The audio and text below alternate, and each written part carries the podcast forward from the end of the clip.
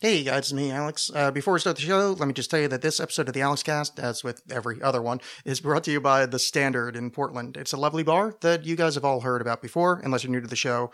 And if you are, well, cool, you get to hear about it. Facebook.com slash The Standard PDX. It's in Portland, Oregon, in Northeast, 14 Northeast 22nd. It's a lovely place. Go hang out. They have uh, cheap booze, cheap beer, and by cheap I mean inexpensive. It's it's of the highest quality. Uh, no one has gone blind yet. It is a wonderful place. So check it out. Uh, Facebook.com/slash The Standard PDX, 14 Northeast 22nd.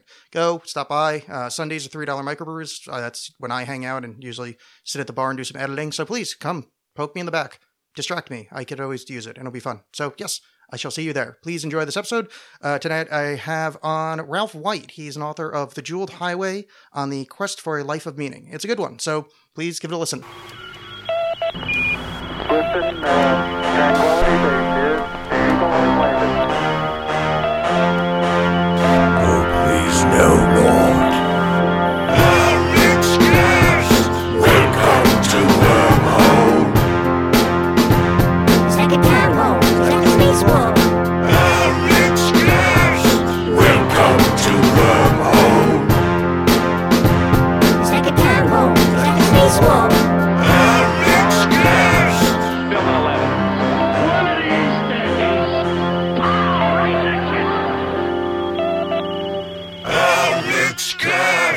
Ladies and gentlemen, I have on the show tonight uh, author of The Jeweled Highway on the Quest for a Life of Meaning.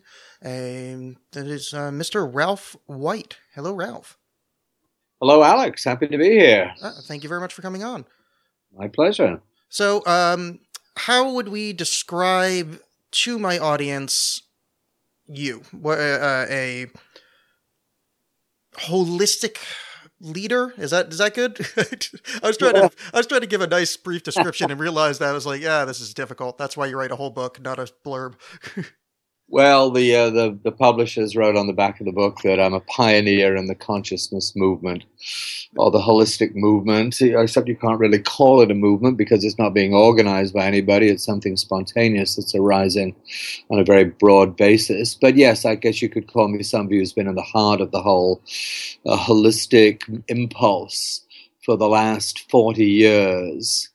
And uh, you know I'm current. I'm one of the founders of a place called the New York Open Center. Now it's a long way from Portland, but perhaps we'll have some listeners there, which is the main center for holistic learning in New York City and has been for the last 32 years. And before that, I was uh, program director of Omega Institute for Holistic Studies, which is in upstate New York in Rhinebeck. And uh, before that, I was spent three years at the Findhorn Ecovillage in the north of Scotland. So I've been involved in this whole uh, holistic impulse with all the different centers that uh, that are an expression of it for many years now. So I do that as well as being an author and uh, a writer of this memoir, which is about both my own personal inner quest for meaning. It's about the work I found in the world to do with creating these centers, and then there's a latter part of it, the Jeweled Highway section itself, that is concerned with my own path, should we say, which is more attuned to the Western esoteric tradition and to the uh, insights of Rudolf Steiner. Yeah, that was that, that was fun for me to run into. My kind of uh, journey as a as a uh, what would I say as a weirdo uh, ran through the Western Hermetic tradition, and I was like, "Ooh, look, Ralph's talking about stuff I know at the end here. This is fun." Right. Yeah, that's nice. it doesn't happen very often. No, it's especially when you're t- dealing with that kind of stuff. I'm like, I was not gonna, I was not expecting to see as above, so below with this book. So I was like, oh, this is great. All right, Uh, uh, yeah, well, I mean, there's just so much emphasis upon yoga and Buddhism and shamanism. As much as I appreciate those things, it's good to remember the uh, the Western esoteric and Hermetic and Neoplatonic traditions as well. It's an yeah, it is. It's an interesting. it's interesting what we what we've grasped onto in the West, like uh, uh, the Eastern things we we grabbed onto. I was, you know, not so recently, but I was I was doing some you know random mantra chanting. You know, I think it was Namyo Renge Kyo, one of one of the popular ones, Right. and I realized I have no idea what this means. I've been I have been I've just I've told that those are the the syllables to make. It just kind of you know it, it shows you the, the the oddness that gets filtered down. Yeah, yeah, absolutely. Well, that's why I personally prefer to. My meditative practice is more um, a series of mantric verses should we say, that do uh, that are in English or can be translated into English. So I do have a sense of what the actual content of the meditation is. That's much more. That's more my preference than just a, a Sanskrit mantra. Although, of course, that can be wonderful for people for whom it works. Oh yeah, I mean they all sound great. It's just one of those things that it's it just seems so silly that I took it for rote. You know, it's just oh Yeah. these are the magic words you say, and it's like well that's that's odd. Yeah, yeah. Well, I'm for I'm all for and use, using the full spectrum of our critical intelligence to analyze or to uh, come to terms with whatever spiritual impulse we encounter. I'm not in favor of people swallowing stuff hook, line, and sinker. So I understand completely. Yeah, I like that. I like that in the book too. That's nice to very nice to hear that you know in your travels and especially when you're talking about like showing up the communities, well, kind of building them. That there's no specified path. You know, it's kind of a la carte spiritual, which I, I like quite a lot. Yeah, it's, uh, I think we're living in an age of spiritual freedom, and uh, and free. I think that uh, it, to me, anyway, it's not something I'm attracted to. As just uh, living my life um, in response to a guru's indications. Other people might find that very worthwhile, but for me, I'm just too uh, independent a spirit to want to do that, and too much a lover of freedom. Yeah, that's very much my my way as well, which is I, I you know, I'm taking nothing away from people that are on structured paths. If that works for you, that's perfect. But I just immediately when someone tells me to do something, even if I wanted to do it beforehand, I just I, I bristle. I don't I want Yeah. to do something because somebody told me to. It, it makes me uncomfortable. Yeah, well, I don't blame you. I mean, they say that uh, that's the test of any genuine spiritual teacher is that you they would never violate uh, your personal freedom. And I think that's a very good criterion to use. If you ever feel that your freedom is being violated or infringed upon, you don't want to be there. yeah. So I guess we should you know kind of swing around. Uh, what I guess can you explain what the I guess kind of what the holistic concept is? uh, You know, and I mean I guess we kind of know, but you know, in short terms. Yeah, well, Maybe not I mean, short, you it's- get it. it's- there's a sense that uh, it's it's to do with the interconnectedness of all life. It's to do with the wholeness of the human being. You know, the usual uh, statement is the integration of body, mind, and spirit. Um, so it's looking at the whole person, whether it's in, it, initially a lot of the holistic material developed around health and wellness. But you can say that uh, Carl Jung's approach to individuation is uh, is a form of a holistic psychology, and you could say that uh, all the different approaches, the multicultural approaches to spirituality, contemplation, uh, the esoteric traditions, that if we include all of those in a contemporary spirituality, that that's a holistic approach to uh, spirituality. And of course, you know, I would think of I think of ecology as a classic holistic science or approach because it understands it proceeds from that understanding of the uh, the interconnectedness of all life. And i think we could say that for people like me who've been involved in this now for hmm, over 40 pushing 45 years that uh, it's been a remarkable experience to see all this stuff move from the periphery of our culture uh, much closer to its heart so I feel that even though this is a story that the mainstream media tends not to cover because it's an evolution rather than a revolution, it's going on quietly and subtly, it's still very present. So, uh, yeah, is that uh, is that something along what you were thinking of, Oh, yeah, or no, what you wanting to talk about? Yeah, Yeah, no, it's a it's, it's a good summation. It's it, the problem with holistic is not the problem with the word holistic, I should say, is at least for my generation. I'm I'm 35 now. That it's very very wrapped up with. I don't want to use insulted, but kind of woo woo, you know, uh, spiritual Yeah. nonsense. yeah, Is- absolutely. By the time it got to me, you know, I don't I don't think I realized there was you know, I don't want to be so so straightforward. I didn't think I realized there was value in anything holistic until much later in life because it was so kind of it was just you know, it's just Uh, it seemed like silly naked people getting high and it's like that's I, I yeah. Well, I mean, I'm not saying there's not that element to it, uh, but of course, you know, eh, with somebody in a position like me, whose task it's been to bring this kind of worldview into a gritty place like New York City, where 30 years ago the, the popular perception was get out of here, this is the real world. Maybe that works in California or Oregon, but uh, this is New York. Uh, if people, if New York needed one, it would already have one. Anyway, because it's been my path or destiny, should we say, to bring this work into New York, that ungrounded, spaced out, new age woo woo stuff is simply not going to work here. It, and of course, in, in bringing this stuff into the closer to the heart of the culture, this is one of the big dangers. And there are lots of people out there who are ungrounded, who do uh, subscribe to uh, gurus and spiritual teachers who may be lacking in a certain amount of integrity. We know we've had plentiful scandals uh, over the last 40 years around all of that. But I think it's important to realize that there are very grounded holistic perspectives.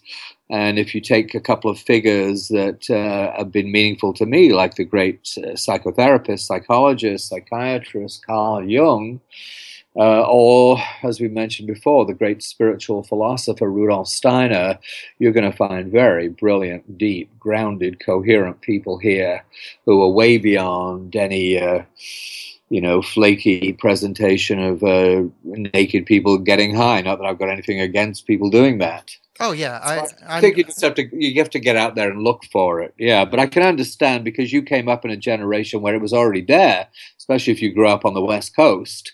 So that you just take it for granted, whereas actually some of us had to really struggle to find it first of all, instead of the consumerism and the materialism and uh, the uh, empty philosophical dead ends that were offered to my generation at university, things like logical positivism. So we had to find this path, and then.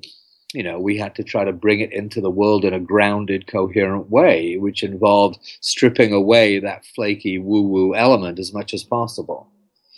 Yeah, and well, I, I speak, speaking for me, I uh, thankful for you guys having done it because, boy, was I would not be looking forward to growing up with just you know Catholicism or the you know the big religions to look at. You know, it's Yeah, it's nice to have the, the the large amount of material I had in front of me growing up. You know, it's almost it's it's a it's a sign of your generation's uh, uh, good work that I could be tired of yoga by the time I was twenty. You know, Right, right. Whereas yoga was considered some weird thing that these Indian fakirs, you know, Yeah. lay on beds of nails and stood on their heads. It was, you know, when I grew up, that was that you'd see cartoons parodying this, and of course now there's a yoga center on every Fifth Street corner in Manhattan.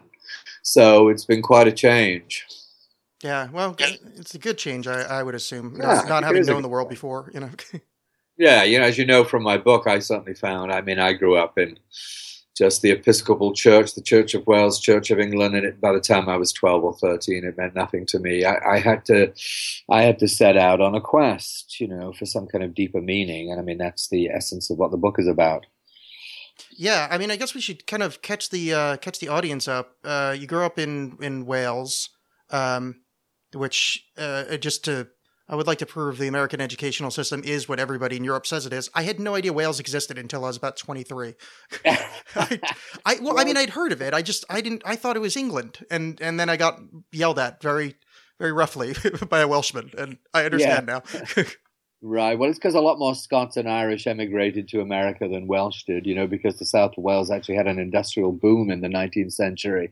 yeah, So there were jobs to be had there in steel and mining and so on, whereas people in the Highlands of Scotland and the west of Ireland, you know, not to mention the famine, were uh, had no choice but to leave. So there's a much bigger Scottish and uh, an Irish presence in the state. So it's understandable. But yeah, Welsh people are not happy to be called English. yeah. Oh no, I I did learn that, and now I'm you know happy I know the difference. Um, Yeah. Yeah, and I found out that the word moron means carrot. That's that's all my Welsh knowledge. Well, I didn't know that. Yeah, So- there's a, a British comedian, or I guess Welsh comedian, Rob Brydon, pointed that out on some television show, and I found it quite amusing. Yeah. But uh, so you leave you leave from well, I mean, I guess how how does this start for you? What's the I guess what's the what's the impetus you can tell the the audience that got you going on this journey? Well, I, you know, I guess you could say I was just one of those kids. You know, I don't remember exactly how old I was eight, nine, ten, whatever. But um, I was just always asking those basic existential questions. You know, what is the point? Why are we here? What is this thing? You know, the answer that uh, I got from the people around me was, well, you know, you grow up, you get a job, maybe you get married, maybe you have children, then you die, you know, and that's about it. It never really seemed to amount to much of anything for me. So I always had those burning existential questions what is the point? Why are we here? What is the purpose of existence? And so that led me, you know, after I left Wales as a child and moved to the very gritty northern, industrial north of England. You know, its only real saving grace was the rock and roll that came out of it when I was a teenager. When people asked me how I got through my teenage years, it was basically beer and rock and roll. Um, so that for me, I had a very alienated adolescent, being a sort of angry teenage existentialist. And it was really only when I came to the States and took that trip down Route 66 into the mystical deserts of New Mexico and Arizona when I was 21 that uh, things began to open for me and I began to perceive that there might be some deeper spiritual reality beyond the one that we can perceive with our senses. Because, you know, the world I was brought up in, you know, austerity, post war Britain was a world of playing in bomb sites. It was a father and grandfather who were in the thick of the two world wars. It was, you know, with a very strong awareness of the horrors of the Holocaust and uh, Stalin's atrocities, etc. So I, as a teenager, thought, how could there possibly be some deeper order of reality? Uh, how could there be any kind of divine or spiritual presence in the world when such horrors could be perpetrated as they were in the first half of the 20th century? So that's how it all began for me. It was that basic existential search to make sense of the human condition. Yeah, and that just kind of brings you brings you out to well, essentially America. You, you end up in Chicago first, right?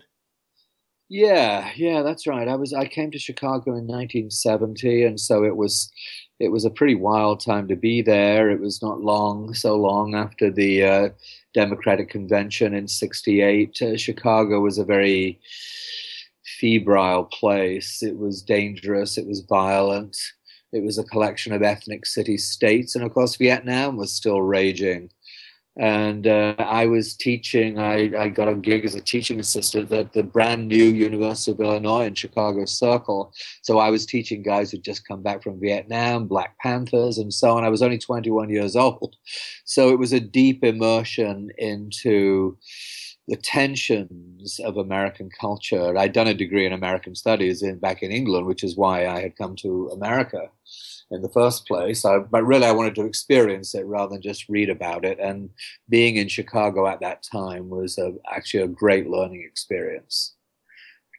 Yeah, it's certainly an interesting time in American history. I, you know, fortunately, well, I guess maybe fortunately, unfortunately, I don't know. I wasn't there for it, but it's really interesting to read, especially as, as somebody from from you know not the United States, reading about your experiences here. It's it's yeah, that kind of one step removed while still being in the thick of it. Uh, I, I, don't know. It kind of made made it a little more concrete than than it was in my head previous. Oddly enough. Yeah. yeah. So. How how was that? I mean, I guess you, you know you were never here as as uh, as an American, 1970. But how did you think that that affected you? You know, essentially, you know, being you know from the UK. Is uh, there like a what was the reaction? I guess I'm asking for from Americans. I have no idea what Chicagoans in 1970 would think of think of uh, a Welsh accent. well, actually, I don't have much of a Welsh accent left. Um, well, could, I mean, it was fascinating. You know, I mean, you from afar, you grow up watching American TV shows as a kid, and it seems like a gleaming city on a hill. You know, you, then you get to New York and you find that the streets are full of potholes and that there's weird steam coming out from the mm-hmm. streets at all hours of the day and night. And it's a lot grimier and dirtier than you imagined. And uh, Chicago, uh, even more so, I would say, at that time. So it was, you know, I mean, it felt dangerous, frankly. Um, and I had to learn to be streetwise very fast. I think I, I mentioned in the book the guy who uh, taught me to be streetwise in Chicago, on the near north side of Chicago, a guy called Dennis. Um, he actually had been drafted to Vietnam and had to do everything possible to avoid being sent there, and finally he had himself committed to a mental asylum and then escaped out the back window. Uh, but in fact, um, Dennis was one of the sanest people I ever met, and so so I was really taught to be streetwise by somebody who was officially an escaped lunatic. So uh, that was somehow appropriate to the spirit of the times. There was a lot of craziness out on the streets. You know, there was a lot of tension because the war was still going on, and uh, the FBI was murdering uh, Black Panther leaders like Fred Hampton on the South Side. It really is uh, for people of your generation, even for me looking back, it's hard to believe just how wild and dangerous and explosive. I mean, Nixon was still in power and perpetrating all kinds of infamies. So, yes, it was a. Uh, it was a gripping, riveting time. It was fascinating, but it was also um, disturbing and dangerous and uh, stressful. but I wouldn't have missed it. It was a great education. I didn't do a lot of studying at the university, but I learned from the school of life very rapidly, and it was a great education. Yeah, I, I kind of immediately fell in love with uh, Dennis. I just the idea of to get out of a war. It's just such a catch twenty two thing. To get out of war, you have to go in an insane asylum, so then you can escape, so you can teach. It's just oh, it's brilliant. Yeah, yeah. Wonder where he is today. Oh yeah, that's oh that's interesting. Oh, maybe he gets in touch if he's still around. You know, now that the book's out. yeah, you never know. You know, when you write a book and you uh, you write a memoir, and it's genuine people. I'm not putting a lot of surnames in there, but you do wonder if uh, some of the people who you've met along the way and who feature in the book are going to stumble across it and get in touch with you for the first time in who knows 40 or even 50 years. Yeah, that would be interesting. It'd be scary if it's some, you know, devout Republican now, you know, straight laced, you know, tight haircut. I don't think so. I remember No. very surprised if he was any, any kind of Republican. Yeah. But people change. Yeah. So uh, we move uh, from from Chicago uh, into California. Is that where you go next? Yes, well, I did answer an ad, you know, like everybody on the cusp of the 60s and 70s. I wanted to go to California, so I answered an ad for a co driver to uh, LA, and I always wanted to go down Route 66 because it was the first track of the first side of the Rolling Stones album. You know, if you ever plan to motor west, taxi my way, take the highway that's the best, get your kicks on Route 66. So I took, I, you know, I answered that ad. The the person and I clicked, and she, you know, she and I set off into the sunset uh, the archetypal American road journey on the classic American road. And for me, it turned into a mystical experience. Uh, just being the vast, and I think this is partially answering your previous question. What was it like for somebody coming from Britain or Europe to America at that time? You know, as you're heading down into those great deserts down there, you do feel like you're entering a Western movie of some sort. And then it's just the scale of the landscape, the vast mesas and buttes, the silence in the desert, the incredible uh, starlit skies, unlike anything you've ever seen before. And then hearing the pure sound of silence for the first time at some 14th century Native American ruins in the painted desert. Uh, these were the things they had a really deep impact on me. And uh, so for me, it was just, it was a big spiritual opening that happened to me at the age of 21. And when I got back from that whole month long journey to the West, I really had no interest in in uh, academic studies or graduate school because graduate school wasn't addressing these mystical experiences that I had had. And my feeling was, look, if these are real, and they certainly felt real, then nothing could be more important. And I felt like I had to dedicate myself full time to the exploration of these mystical and esoteric truths. So that's what really led me to leave graduate school and move to the West Coast. In this case, it, it was Vancouver, Canada, to devote myself to the uh, figuring out if that was real because I was starting to get glimpses of a deeper reality, should we say. But I really wasn't sure if I was on the path to enlightenment or psychosis. So, for in fact, there was any real difference between the two. So yeah, that's so that's what happened then, and it was sort of my last hurrah of graduate school. One of the happiest days of my life was when I walked out of that, and from that point on, I was only reading material that interested me, and uh, I've been a devoted lifelong learner, I guess. So I, I, my task was really then to acquire a lot of knowledge, should we say, or to read a lot, and and that's been instrumental in creating these centers of holistic learning, like the New York Open Center and Omega Institute in upstate. So yeah, so- so that was you know for me there was the learning that came with that but then also i've always been an adventurer you know i started hitchhiking as a teenager uh, and loved it. I can still remember that rush of energy up my spine when that truck stopped because i didn't have any money. It was my passport to freedom. So you know there's a part of me that always wanted to stick out the thumb and keep on going till the end of the road. But it was really one night when i saw a picture of machu picchu on tv in vancouver that I thought, wow, what is that? Now today everybody's been to Machu Picchu, but 40 odd years ago, they people hadn't heard of it. I certainly didn't know anybody who'd been south of Guatemala. So I just had this sense I want to go there. You could today you might describe it as a kind of vision quest, but it was a combination of both adventure, adventure, freedom, and spiritual quest, I would say. So it really, yeah. So there's a chapter in the book called Hitchhiking to Machu Picchu, which I did in January. Of, uh, started off in January of 1973.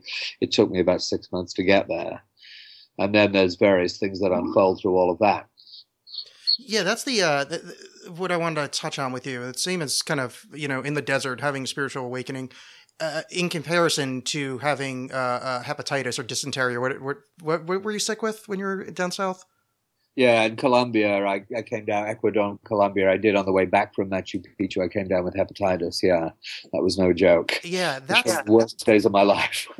Hitchhiking from uh, from Ecuador to Colombia with uh, what turned out to be hepatitis. I didn't even know what it was. I came from some polluted water. So yeah, that was an awful experience. One of those rock bottom nadir days that most of us have at one point or another in a lifetime. See, that's the part that that uh, not necessarily. I mean, just in anybody's story, my own or whatever. That the losing. I don't know. Losing a faith is the wrong term, but I don't know if you can call it something else. Of, I guess, how do you? How how did you stay on it? Almost, you know, you're following this kind of train of synchronicities, if you want to call it. You know, you're um, just following what you want to do, and it ends up you being, you know, very very ill. You know, could you know, theoretically could have died. I, I guess uh, how do how does one not take that as a sign in the in the negative? Not to say it is one, but you know what I'm saying.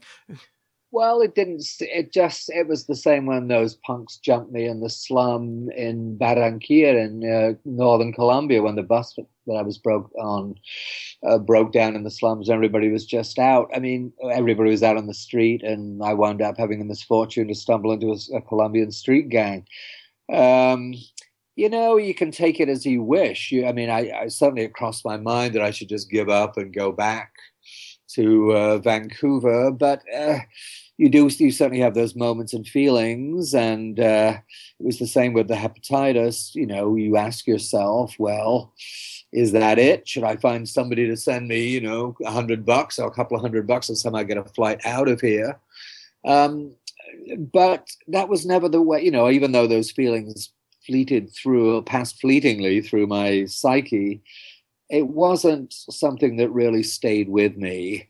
I knew, you know, I wasn't going to let those punks with their broken bottles get in the way of me going to Machu Picchu. I'd already been traveling for four months at that point, and I still had my passport and a couple hundred dollars in traveler's checks. So, uh, you know, I was determined to get there, and uh, and then when you know when the thing happened with uh, with hepatitis, I mean, I went into my first involuntary fast. You know, if I'd had the money, I'd been flown back to America or Canada and been put on a drip and could have spent three months in hospital. But in fact, I did my first fast. It was my, it was a big learning experience for me about fasting, and I got over the whole thing in eight or nine days and was right as rain. So it was a teaching to me, in a sense, about the regenerative powers of the of the body uh, if left to its own devices. Uh, and I have been something of an intermittent faster over the years as both a spiritual and a health practice. So, yeah, it just I just didn't have the feeling, okay, that's it, I'm going home. I just felt this is just part of the journey and I'm just going to keep on trucking. There's there's a lot more for me to learn and experience in South America, as indeed there was.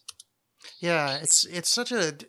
I just think it's demonstrative of kind of the spiritual path of what you take out of it is, hey, I got to do a fast. You know, well, well, you know, on the other side, it could easily be, you know, oh, this is a miserable experience. I'm going to be traumatized. You, you get a, you know, enlightenment experience out of it. It's, uh, I just thought that was a, that was a quite a kind of on the, it just this demonstration of kind of uh, following, you know, following that weird path of how, you know, the synchronicities can appear in, in, in very odd ways. Yeah.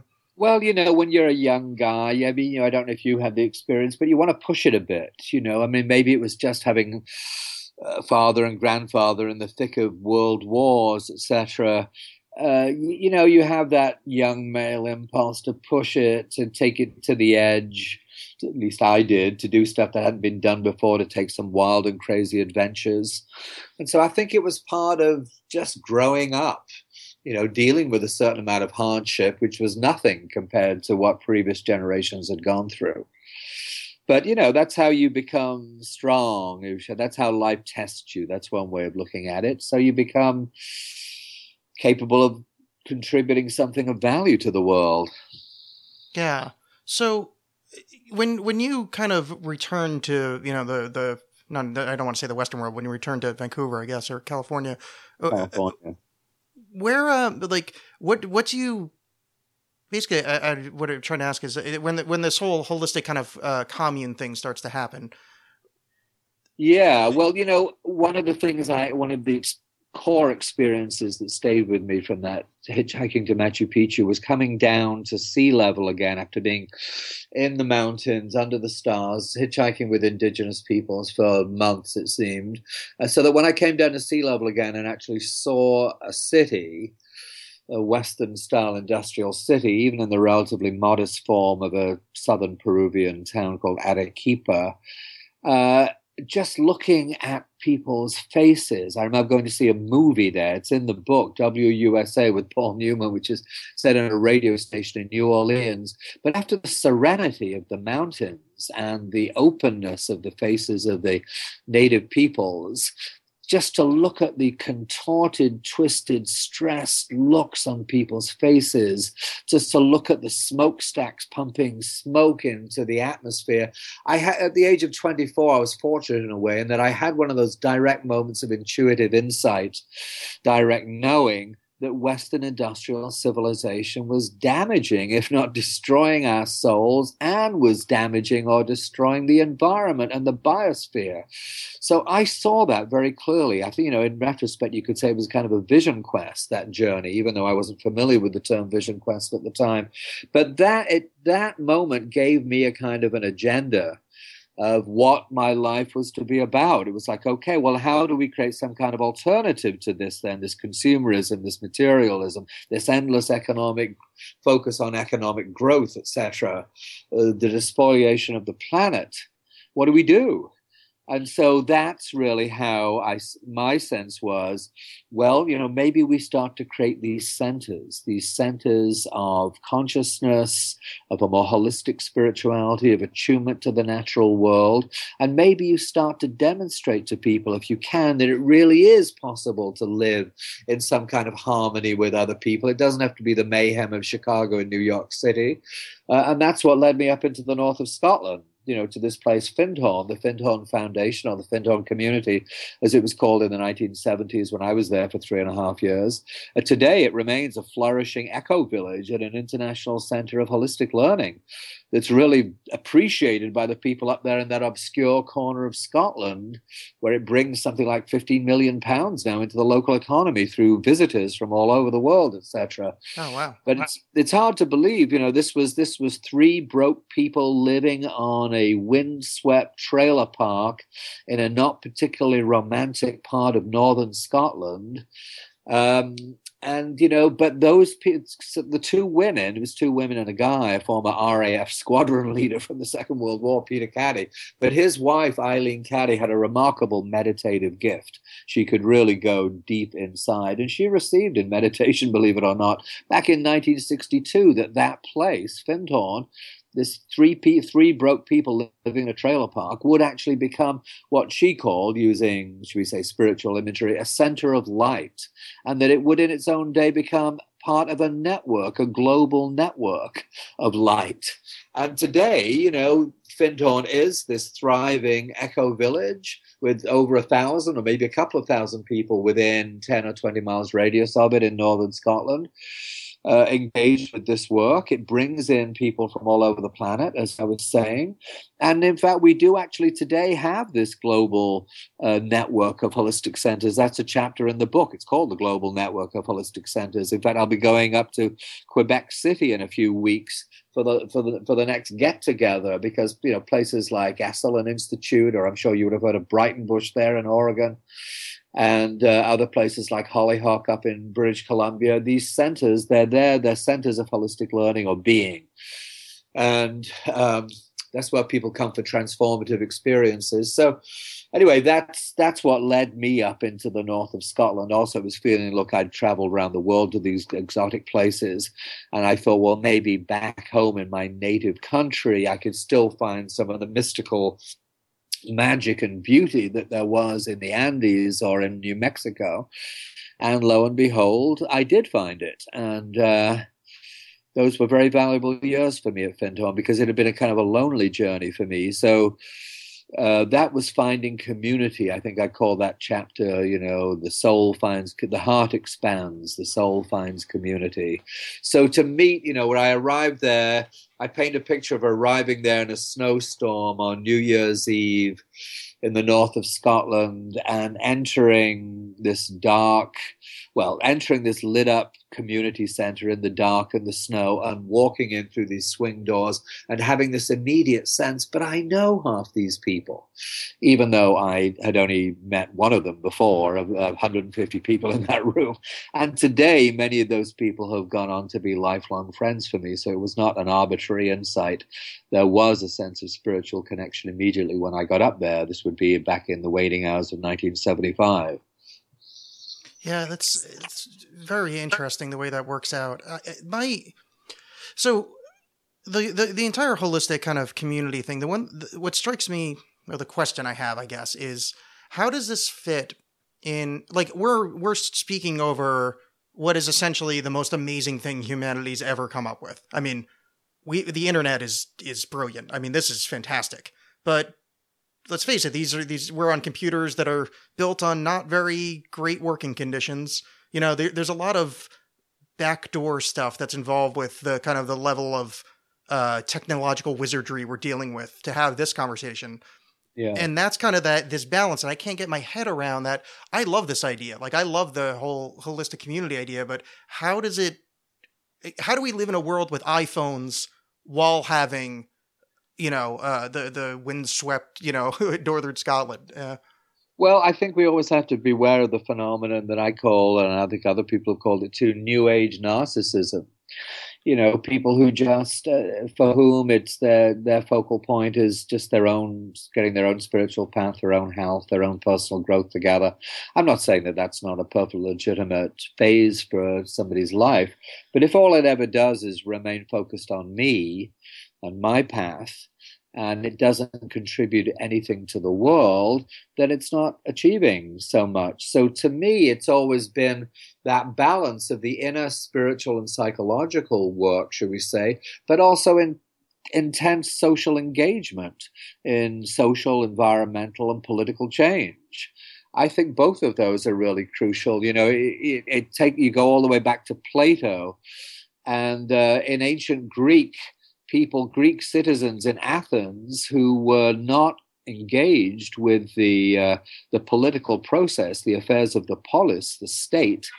Um, they were referred to as idiots. That's actually the origin of the word idiot, is somebody who is not involved in the political affairs of the day.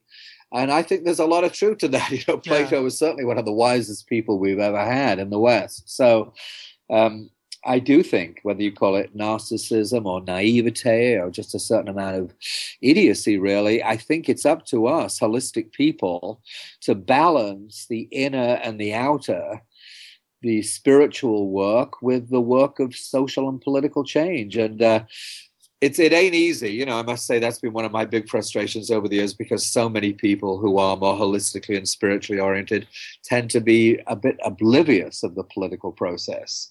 And to me, that's deeply foolish. But I'm, I'm somebody who's always been politically engaged from an early age. So I think we have to look for balance here and watch out for that danger of narcissism.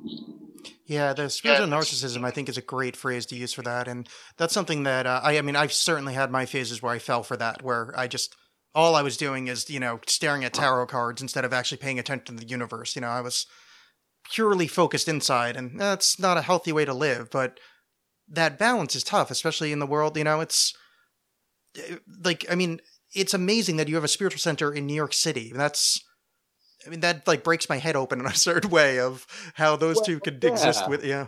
And it's been there for 32 and a half years. And I was saying, really, when we started it back in, it began in a date I'll never forget. It was, uh, it was a freezing January night, and it was Friday the 13th, 1984, in New York City, Oh, you know, the place they Yeah. said it could never be done. Uh, so it was a formidable undertaking. And, uh, but yeah, it's been there a long time. There's something like 300,000 people have come through. And there's a, you know, uh, New York City has become increasingly holistic and spiritually oriented. As I was saying, there are, you know, there are yoga centers everywhere, meditation centers everywhere. Uh, of course, Whole Foods, it goes without saying, is now the largest uh, grocery store in Manhattan. Whereas when we started the Open Center, you know, the health food stores were little mom and pop hole in the walls. Um, so on in so many ways, we've seen the change. Yeah, meditation was considered a fancy word for sleep. Now, now it's ubiquitous, especially in the mindfulness form of meditation. So, yeah, it's it's there, and it's uh, I think it's had an impact. And of course, you know, if people haven't been to New York, the stereotype of New Yorkers is that they're a brusque, aggressive, sort of obnoxious, in your face uh, set of people. Uh, but in fact, I find New Yorkers are actually very friendly. And you know what? They really appreciate a character. Yeah. and we like somebody who goes for it. That's why there's all those people cheering on the marathon runners, even if they're coming last out of the whole field. It's just somebody who's crazy enough to go for it and run 20 or try to run 26 miles. I mean, they deserve support. So, yes, actually, New York is a pretty is a pretty open, conscious place, and it's filled with creative people who want to have an impact in the world. So actually, even though it's sort of counterintuitive that would be a spiritual and holistic center in New York, actually we can say it's actually a great place for it because there are so many gifted and committed people here. Yeah, that does make sense. I mean, there's there's a reason that kind of punk rock and a bunch of other, you know, important artistic movements came out of New York. You know, this is, you know, that is a place where kind of artistic energy does seem to coalesce every, you know, X number of years. Yeah, well, you know, everybody you meet in New York, whether whether it's the waitress at the local coffee shop or wherever it is, I mean, they're they're all something different. They're all writers or actors or you know something or the other. So not everybody, of course, but so many people, at least in Manhattan and certain parts of Queens and Brooklyn, especially, uh, are uh, are come from that creative world, and they're the kind of people who would be are interested in a place like the New York Open Center. Yeah, it's certainly interesting. There's another uh, uh, kind of uh, on a tangent. You, have you are you familiar with uh, uh, what's his name? Alex DeGray. Alex Grey. That Alex Grey, yeah, I know Alex. Oh, Grey. okay. He just opened. I haven't been there. I, I grew up on the East Coast, but I moved out here about a decade ago, and he just opened up like the Chapel of Infinite Cosmic Mirrors or something. Seems super Chapel interesting. of Sacred Mirrors, yeah. Yeah. It used to be in New York City, and now he's opened it up about uh, maybe an hour north of the city, in the country somewhere. Yeah, I mean, Alex Grey is uh, is one of America's leading psychedelic artists, and uh, has done a lot of beautiful work, really portraying the uh, the subtle bodies of the human being, what Rudolf Steiner would call the etheric and astral bodies, that beyond our physical bodies. Um, so uh, yeah, I, I'm a fan of Alex's work, and I think he's doing I think he's doing excellent work up there at the Chapel of Sacred Mirrors. Yeah, that's immediately what I think of as New York now. I I wrote a book a while ago that uh, featured heavily upstate New York about you know how you know basically there was quite a bit of strange cult. I don't want to use that term, but cult activity. You know, uh, for a while they had the weird. Blavatsky believers were there, and the weird spiritualist movements, and the guy that found Mormonism popped through for a bit. And New York's Right. been, if you look at if you look at it more, it's actually New York is kind of the weirder one because as far as things that actually started there, you know, the West Coast is just kind of a lot of laid back people and people in saris. Well, you know, as you probably know, having written this book, you know, 19th century, in the 19th century, uh, the upstate New York was referred to as the burned over district. It was filled with uh, r- religious revival meetings. You know, the, the original spiritualists came out of Rochester. As you were saying, the guy, Joseph Smith, the founder of Mormonism, thought he had discovered those gold tablets also up there in that neck of the woods. I mean, there's a whole, there's a whole, actually, I don't know if you're familiar with the writer Joscelyn Godwin, but he's just written a whole excellent book about the whole history. He teaches at Colgate University upstate, and he's written a whole book about all of these unusual, often eccentric spiritual movements that arose in the 19th century up there. In fact, you could say that sort of mid to early 19th century upstate New York was the California of its day Yeah. in terms of having every imaginable bizarre spiritual trip in the book. Yeah, it's it's strange. Actually, just that was the phrase I was avoiding. Was uh, the book takes place in the burnt over district? I was like, oh, look at you. Uh, that's um, it's. I mean, I guess this is kind of well. I mean, I can just ask you. So, eh, over the course of the book, you know, you, you do make reference to uh, knowing people with um, you know, gifts. I suppose you'd say, you know, psychics or intuitives, etc. What's your feeling on that? I mean, I guess that's the best way to ask another thing i've always i'm i'm dead center somewhere between materialism and just a full out believer in everything that Mm-hmm. one day i swear i'm going to be able to levitate something and the next day i i believe everything's based in science so anytime Yeah. i hear about someone that's run into firsthand experience with something like that especially something that i think is on a valid way you know kind of meditative based you know somebody that did the work to get something i, I just always like eh. Yeah, well, you know, I've met people who unquestionably had intuitive gifts. They used to be, I don't know if she's still with us, but the wonderful Anne Armstrong and her brother Jim, who were California's probably best known intuitive. They used to teach intuitive development at the Open Center 30 years ago. Anne Armstrong was just, she could, well, you could just uh, give her a brief sentence or phrase about somebody and she would tune in and she would have that person nailed the essence of them immediately. I've never come across an intuitive gift like that. And really i think i think people were skeptical of uh, intuitive capabilities should have, well have the experience of being in a relationship with somebody who's got some of that my girlfriend at Findhorn was very well intuitively developed and I can tell you, you don't get away with anything if you have a girlfriend who uh, she can read you like a book and pick up an, an any kind of a micro vibe. You know, she'd be walking, we'd be walking down the beach in Scotland together. She'd be reading the clouds. Uh, you know, this is a very gifted person who's gone on to do a doctorate and write a whole series of books. This is no new age space cadet. I mean, this is just somebody in their 20s. She was a black belt in Aikido as well, but she just happened to be an incredible intuitive as well. So I've met people like this. I don't doubt it. But you know, bringing together spirituality and science, that's what I love about Rudolf Steiner because he called his whole spiritual, his whole path, which he feels we more and more people need to embrace, or if they freely choose to do so, he called it spiritual science. And it was about bringing that same scientific spirit which we really need, you know, of impeccable observation, of objectivity, of autonomy.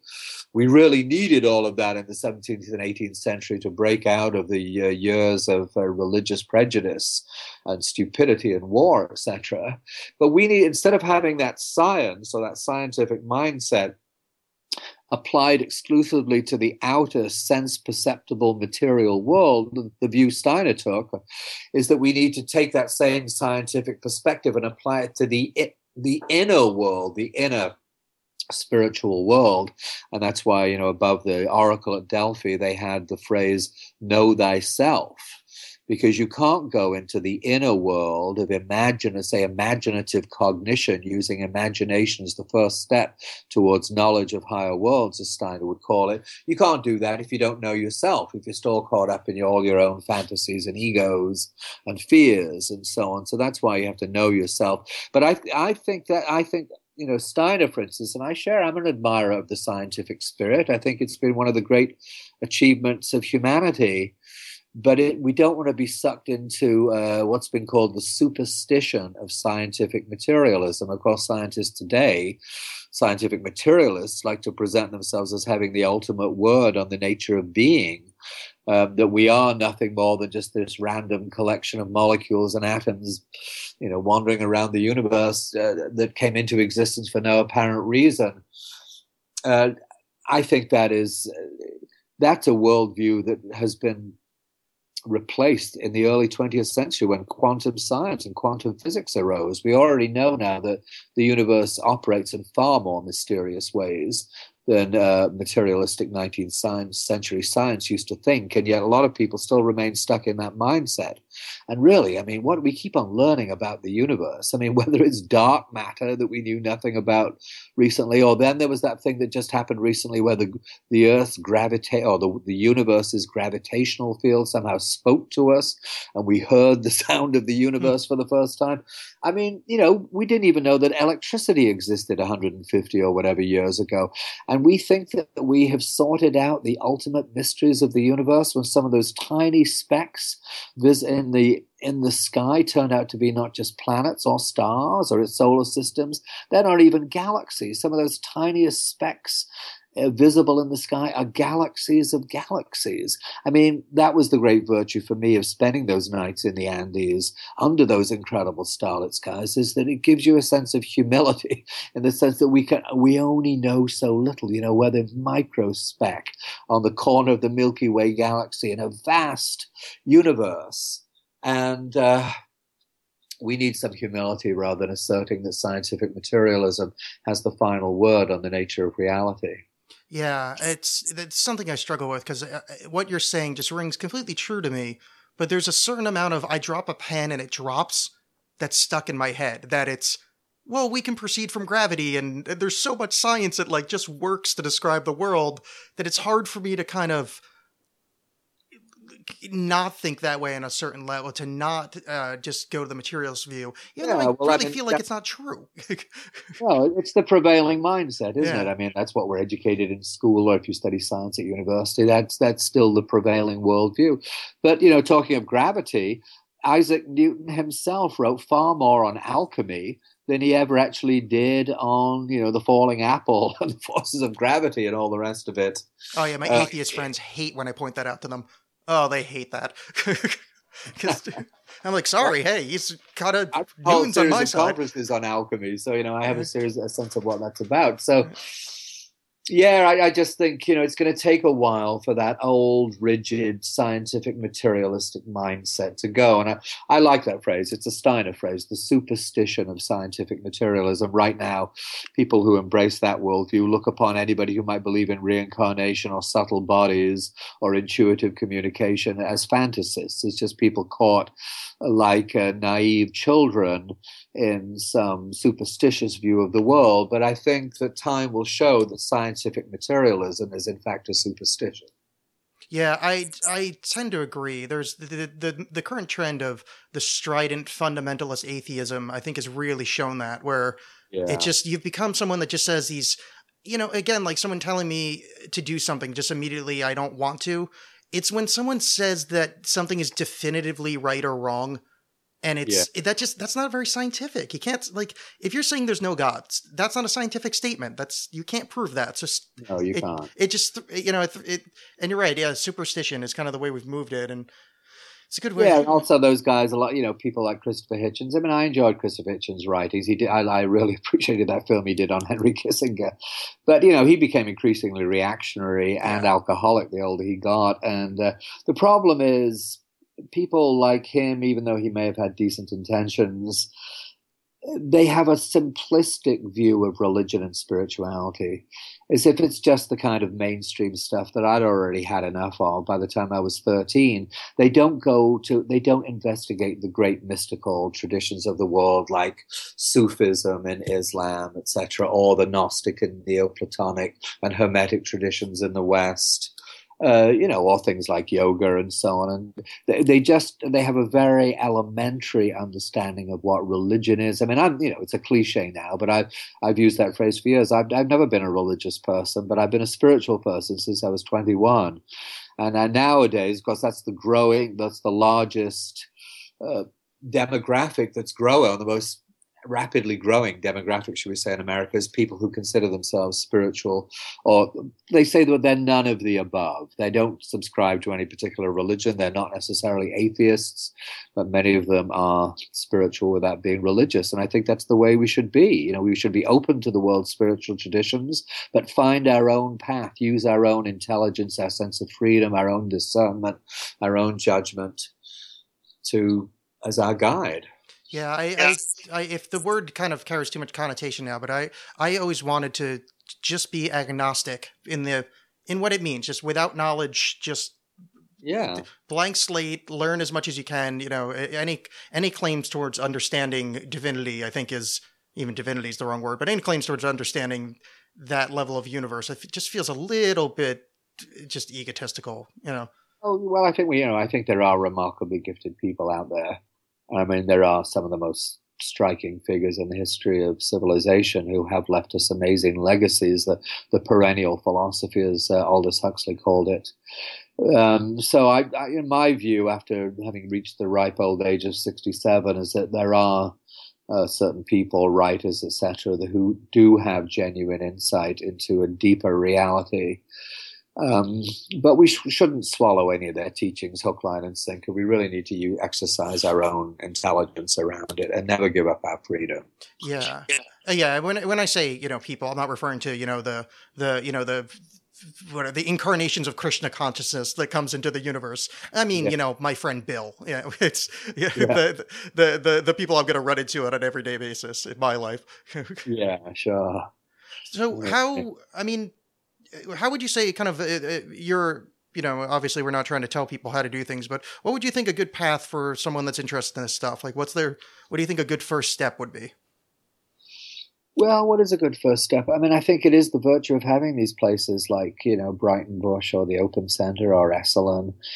Uh, why not tune into what might be going on in, in one of these places and just go there for an experimental day or for a weekend or, or, or if you don't want to travel any distance, just check out what may be going on in your own little neighborhood. The days when these things were rare, so many little bookstores uh, will have lectures or there could be meditation centers. Uh, and and people, I think people just have to use their own intuition. Are they drawn towards a Sufi path? You know, it's it's one of the ironies that with all the prejudice against Islam today, that the most well-read poet in America is a, a Muslim. That's a Rumi, who is a Sufi. People don't know about that whole beautiful mystical side of Islam that has, is the antithesis of the nightmarish fundamentalism of Al Qaeda and ISIS um, and the Wahhabi worldview that the Saudis have been propagating all these decades. So I go into a bookstore, look around, see what draws you, follow your own mystical path, you know, uh, just follow your heart. Uh, don't give up. If, if you have these nagging impulses towards some kind of deeper sense of the world, can can there be a deeper meaning? Then set out to see if you can find it. I mean, of course, that's what the old stories of the quest for the Holy Grail are all about. World literature is filled with this. This is what Joseph Campbell spoke about the hero's journey. You know, the person who sets off discontented with their own culture, journeys into distant lands, whether metaphorically or psychologically, goes through various tests, challenges, is aided by the larger macrocosm, and then returns to the culture with something of benefit that can enrich or fructify it. Um, so, how does that all start? It starts by listening to the questions that keep on coming up for you, or the issues, or the interests, or the passions, and following them. After all, you know, what have we got to go on other than our own inner sense of direction? Our own, by following our own heart, or by finding a path for the heart. Yeah it's good a very good way to put it yeah and just following your own heart. I think is something that we're a little bit not accustomed to at least in the you know kind of the world that i found myself living in where it's everything has to be a you know a, a yes or no binary you know? If if you Right. don't believe And in when all the pressure to get a job, you know, all the young Yeah. people graduating with huge debts these days, get a job, sign up for corporate America, you know, and uh, but then all these more profound concerns can just slip away, and next thing you know, you wake up, you're 45 years old, and you've never really done anything in your life that you really wanted to do. But you know, better to wake up then than not to wake up at all, and to only realize that on your deathbed. You know, that's one of the the lead the leading regret of the dying. It's said is that people regret that they did not live the life they really wanted to live. They spent the life, they lived the life they thought others wanted them to live. So if people bear in mind that according to an Australian nurse who worked the, with the dying for many years and who wrote a book about it, that is the number one regret of the dying. I've done a lot of work at the Open Center around dying, a 20 year conference series called The Art of Dying, Spiritual, Scientific, Practical Approaches to Living and Dying.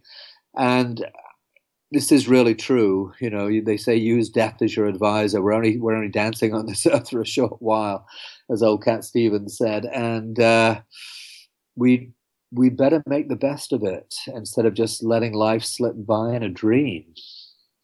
Yeah. How, how do you Doing what other people want us to do. Yeah, that is that's something that I, I've been trying to get in my head. I, I find myself complaining that uh, I'm going, oh, I'm so old. I find myself saying, I'm 35.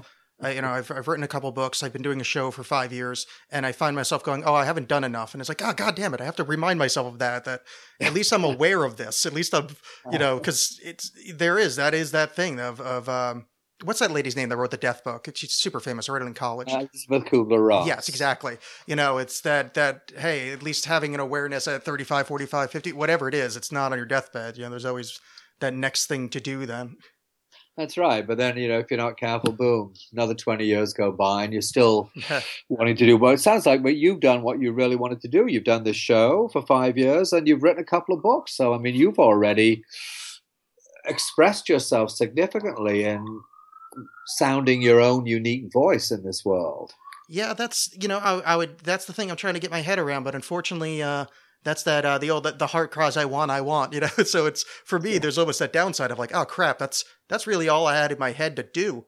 Well, what now? You know? This is that that's what I was asking about the hepatitis or or you know that you know in the Campbellian thing you know when you run into that first obstacle is what do you do in the lulls? You know I like for me right now I'm in a spiritual doldrum you know? I Yeah. just I have no wind in my sails so I have no idea what to do other than the fact that Uh, yeah, well, I, I understand totally, Alex, because you know when I wrote the book, it was very important for me to to make clear to readers that I, it it wasn't just a breeze. It wasn't just like yeah, you know, I hitchhiked to Machu Picchu, then I wound up in California, and then I wound up in the north of Scotland, and it was just one, you know, one door opened after another. It didn't work that way.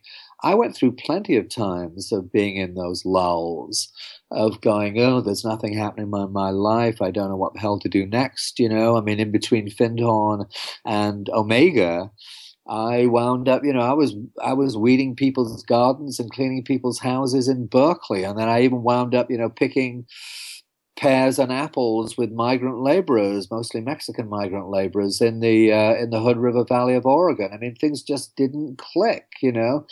And and or when I left graduate school, or before I left for Machu Picchu, I was stuck up there in Vancouver and wondering, you know, what I was doing, and I'd blown my life. I'd walked out of out of any kind of academic career to follow some kind of strange spiritual path, and things weren't working. I was trying to sell ecology magazines door to door and making a quarter on each and getting doors shut in my face and sitting there on the beach at night looking at those freighters bobbing in the harbor wondering what the hell I was doing with my life.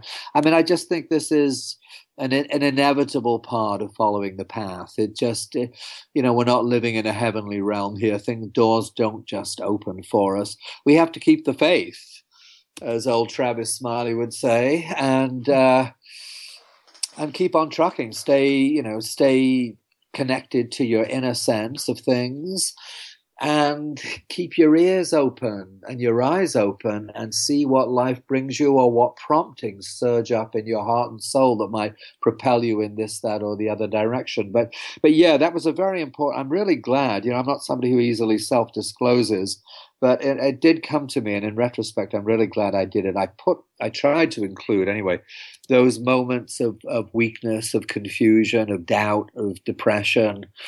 Uh, i think it's important that people i think you just have to go through those and they're made worse by the fact of thinking oh i should be on to the next thing immediately i but it doesn't work that way and we just have to accept that there are going to be down times you know there's going to be a little yang, yin as well as the yang of being fully active and that's the nature of living in the material world. But don't give up. I think that's one of the messages in my book: is don't give up. Hang in there. Stay true to what you have passion for, and with a bit of luck, you know, the universe just might. Uh, support you in it. Certainly, that's been my case. Yeah, there's uh, uh, not to give away the the tale because listeners at home. There's uh, he he fucking snuck into Tibet. It would, there's this incredible story. It's fantastic. Uh, I probably worded that wrong. I don't know anything about geography, but that whole section was fantastic. But you, that's one point you described of, you know, uh, you know, I've, I don't want to give away the, you know, the the crux, but like oh, I've done enough. I mean, how much further can I go? Maybe I could just turn back around. And, uh, you know, kind of in the back of my head, I'm like, no, Ralph, don't give up. Keep going. you know, it's rooting for you. And, you know, it's very, you know, it's demonstrative.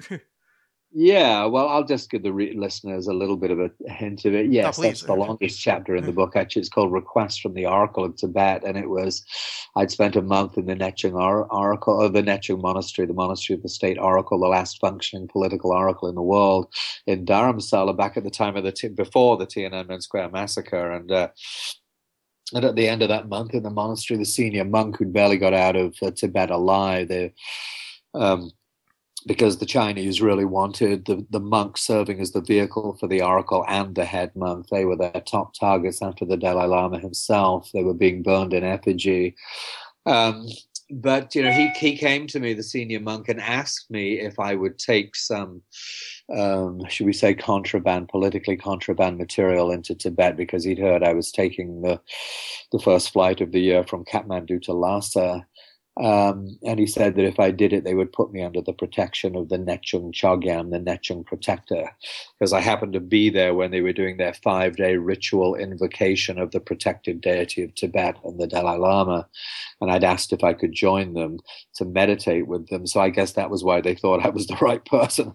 So, uh, you know, I agreed to do it. And, but the flights were closed because there were demonstrations in Tibet. People were being shot on sight, and it looked like it was impossible to go. But then I met a guy in Kathmandu who told me about a a route last into eastern Tibet, last done in the 1920s by a guy called Joseph Rock, who wrote a few articles about it in National Geographic Journey to the Land of the Yellow Lama. And so that's as far as I'll take it for our readers. So it was a question of crossing the mountains, the eastern Himalayas, into eastern Tibet, the world of Kham, K H A M, the world of the wild Khampa warriors. You know, you think of Tibetans as these contemplative monks with shaved heads. These dudes are like wild renegade half breed cowboys. They've all got long hair, incredibly long hair. They all have huge earrings. They say a man without an earring will be, be born as a donkey. They're formidable riders. A lot of them are crack shots. They all carry swords and uh, they're amazing people. They protected the borders of eastern Tibet for centuries. Some uh, thought to be descendants of Genghis Khan's people. Uh, so yeah, so that I entered into their world really, which is a rarely visited part of Tibet, not the great plateaus that we think of, um, but the huge. The, the the Tibetans call it four mountains, six ranges. Uh, no, sorry, uh, four rivers, six ranges, um, to describe this area. And I've never seen huge uh, valleys. I mean, gazing thousands of feet down. But yes, it's it's a whole journey into that world. So uh, let's just say that I experienced that, and then I experienced when I got out of it, and got out of Tibet, I found myself in post Tiananmen Square, China, thinking I might be the last Westerner left in the country, and wondering how I was going to explain it to the secret police. And uh, yeah, so that's it's the story of doing that and it was a profound experience and but i'll leave it to our readers because i don't want people to feel it's just a, a ponderous tome about uh, you know consciousness and my own spiritual search of self there's real adventure in the book i wrote it to be uh, entertaining and gripping uh, which people tell me it is Oh, totally. Yeah. uh, yeah. So whether it's hitchhiking to Machu Picchu when I'm 23, or whether it's responding to that request from the Oracle of Tibet, uh, there's adventure and um, and fun in this book too. So I think people, I hope, well, I'm told people really enjoy it. Yeah, it's a page turner. Yeah, it sounds like it sounds like the kind of thing. Well, I read it, so I know it's the kind of thing my audience would like. Um, though, on that note, one of the uh, and I can't get uh, I can't get rid of it before I ask this because my audience will slaughter me once they read it. you saw just a random UFO that you just throw away in a couple paragraphs. Yeah, well- Well, I I initially didn't include that, you know. And then I thought I really should put this in the book because it remains one of the most inexplicable experiences I've had in, in the whole of my life. I've personally never been that interested in UFOs. and it's not. It has not been a passion, or I mean, I'm I'm open. I mean, the, the world is mysterious. I don't dismiss anything, but I'd never seen one or gone looking for one or really ever really read much about it. But yes, I do describe this episode when I'm out up in a very remote part of the mountains of eastern Tibet, uh, almost certainly in a place where no Westerner had ever gone before. And I'm with a teenager, a Sino Tibetan teenager called Shinkaka, and we're camped out of, well, there weren't any really maps, but it must have been 13, 14,000 feet. And I'm in a little tent, my little orange tent, trying to stay warm in my sleeping bag because it was freezing cold, even though it was June. And then I hear this young teenager running down, and then he, he couldn't say Ralph. The closest he could get was Lurfer, but I can still, right now, I can still hear him saying it in my head Lurfer, Lurfer, Lurfer, you know, with, with increasing urgency. And I opened the tent door and poked my head out, and he was pointing up in the sky. And there was this totally stationary spherical orb up in the sky. It looked like it was, I don't know, two, three, four thousand feet up above these uh, cylindrical, kind of, uh, or rather conical um, mountain peaks that were above us. And I looked at that, and it was a, we were way above the cloud level. It was a pure, uh, clear sky. I've always had excellent eyesight and I couldn't see anything, you know, like a gondola or some kind of basket or something.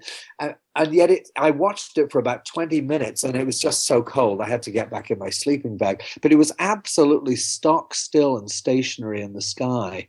I thought, well, what on earth is there? What is there that is spherical? It wasn't radiating light the way UFOs are, are normally presented. It was reflecting light. It's, it had a sort of as I remember, a kind of a coppery or burnished quality to it, but it was reflecting the way the moon does or something. And um, anyway, I thought, well, what can it be? The only possible explanation is that it's some kind of meteorological balloon or something that is being winched up and down from some stationary point on the ground. Anyway, the next morning, Shinkaka and I went up to these nomads, these Tibetan nomads, and you know they were speaking uh, Chinese and Tibetan. I mean, I could just take a few words in Chinese. I can count to to ten. I could. I think at that point I could count to hundred. But basically, when you go to China, the first phrase that you learn is "patong, patong, war patong," which means I don't understand. And you, I could tell that Shinkaka was asking these nomads about it, and they pointed to exactly where it was in the sky, and they said three nights, three nights. Patong, patong, patong. We don't understand and uh, so I mean they and then when we crossed the pass the next uh, an hour or so later it was just a sea of mountains stretching out to the horizon. There was no there was one tiny little path. There were no there was no meteorological station up there. So I that remains an enigma for me. I don't know what to make of it. I just felt I should put it in the, in my book because it was a genuine experience and it's left me more open-minded about there being part, there are mysterious forces, things, elements in the night sky. I don't have an explanation for that, but but I felt I should pass it on to people so we can all live. And if anybody else has a similar experience, or maybe somebody has researched this, I don't know what it is now, but it was a very, but yeah, I'll never forget it. No, it's fantastic. I, I I've said on the show before. Anytime I talk about like anomalous kind of Fortean subjects, that the stories that I am drawn to are the ones like that where it's not you didn't make some big deal out of it. It wasn't like this. It's just uh, a throwaway, you know, three not throwaway, but you know, what three four sentences, and I'm like, oh, that's that's the ones that ring of truth to me. That's all I'm ever searching for in the world. It's just like a little bit of truth, and it's just like, yeah, what are you supposed to do? Like, it was cold out. I'm not gonna. If I'm staring at the thing for 20 minutes, what what more can I glean? I, I want to go to bed. Really- Yeah, I mean, in the interest of science or something, I, I wanted to stay out there all night and observe it. I didn't have a telescope or anything, but uh, it was so bloody cold up at that altitude. I had to get back. But 20 minutes was long enough to see this thing was stock still in the sky, going nowhere.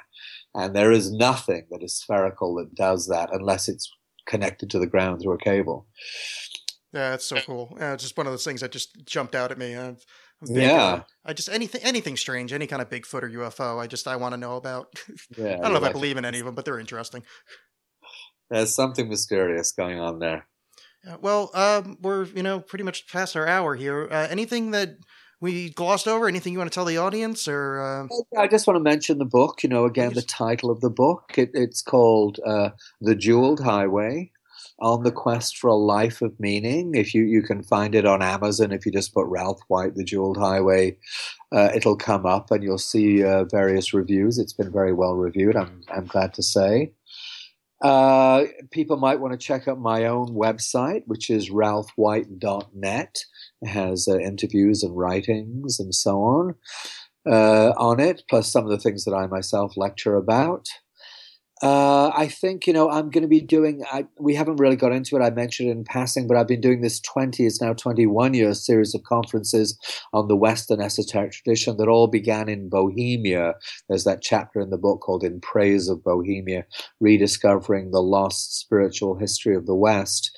Anyway, I didn't know when that started off at a little town called Český Krumlov in Bohemia the southern Bohemian mecca of alchemists. When I stumbled across that in the early 90s, right, right in the aftermath of communism, this perfectly preserved jewel of a town that was hidden behind the Iron Curtain for 60 years, I had no idea I would be setting in motion this 21 year conference series. But uh, this year, in late August, we're going to Iceland. Actually, it's going to be an esoteric quest for the mysteries of the North in Iceland. Uh, so out on the Snæfellsnes Peninsula in the west of Iceland, that's where Jules Verne set his famous story Journey to the Center of the Earth. It's an ancient sacred mountain uh, in that area. So anyway, if people interested in that potentially might want to go to um, esotericquest.org to find out about that upcoming event. And then there's, you know, the Open Center where I've worked, which I'm co-founder of, which is, as we've mentioned, the main center for holistic learning in New York City for the last 30, 32 years. That's opencenter.org. And uh, let's see. Last thing would be just I mentioned we've we've done this work around dying, which is deeply moving to me. When I did the first conference on dying, you know, I thought, oh my God, this is going to be so depressing. How am I going to get through a weekend of this?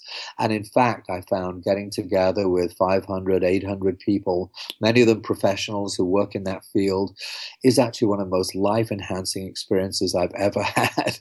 It's wonderful. You know, you face human, humanity's deepest fear directly dying. And you find that there's an amount, an enormous amount of liberation and energy that is actually released from dealing with that because our culture is still in massive denial around death. We used to be in denial around sex, but that's not so much now. And now it's more death. And we need to, st- there, but things are changing. More holistic approaches to working with the dying are changing, of course. And there are more different perspectives on what death actually is, especially as people are being resuscitated these days. We had a wonderful uh, Dutch cardiologist called Pim van Lommel at our last conference in New York in April, speaking about what people's experiences are when they come back from being resuscitated, which science is now making more and more feasible.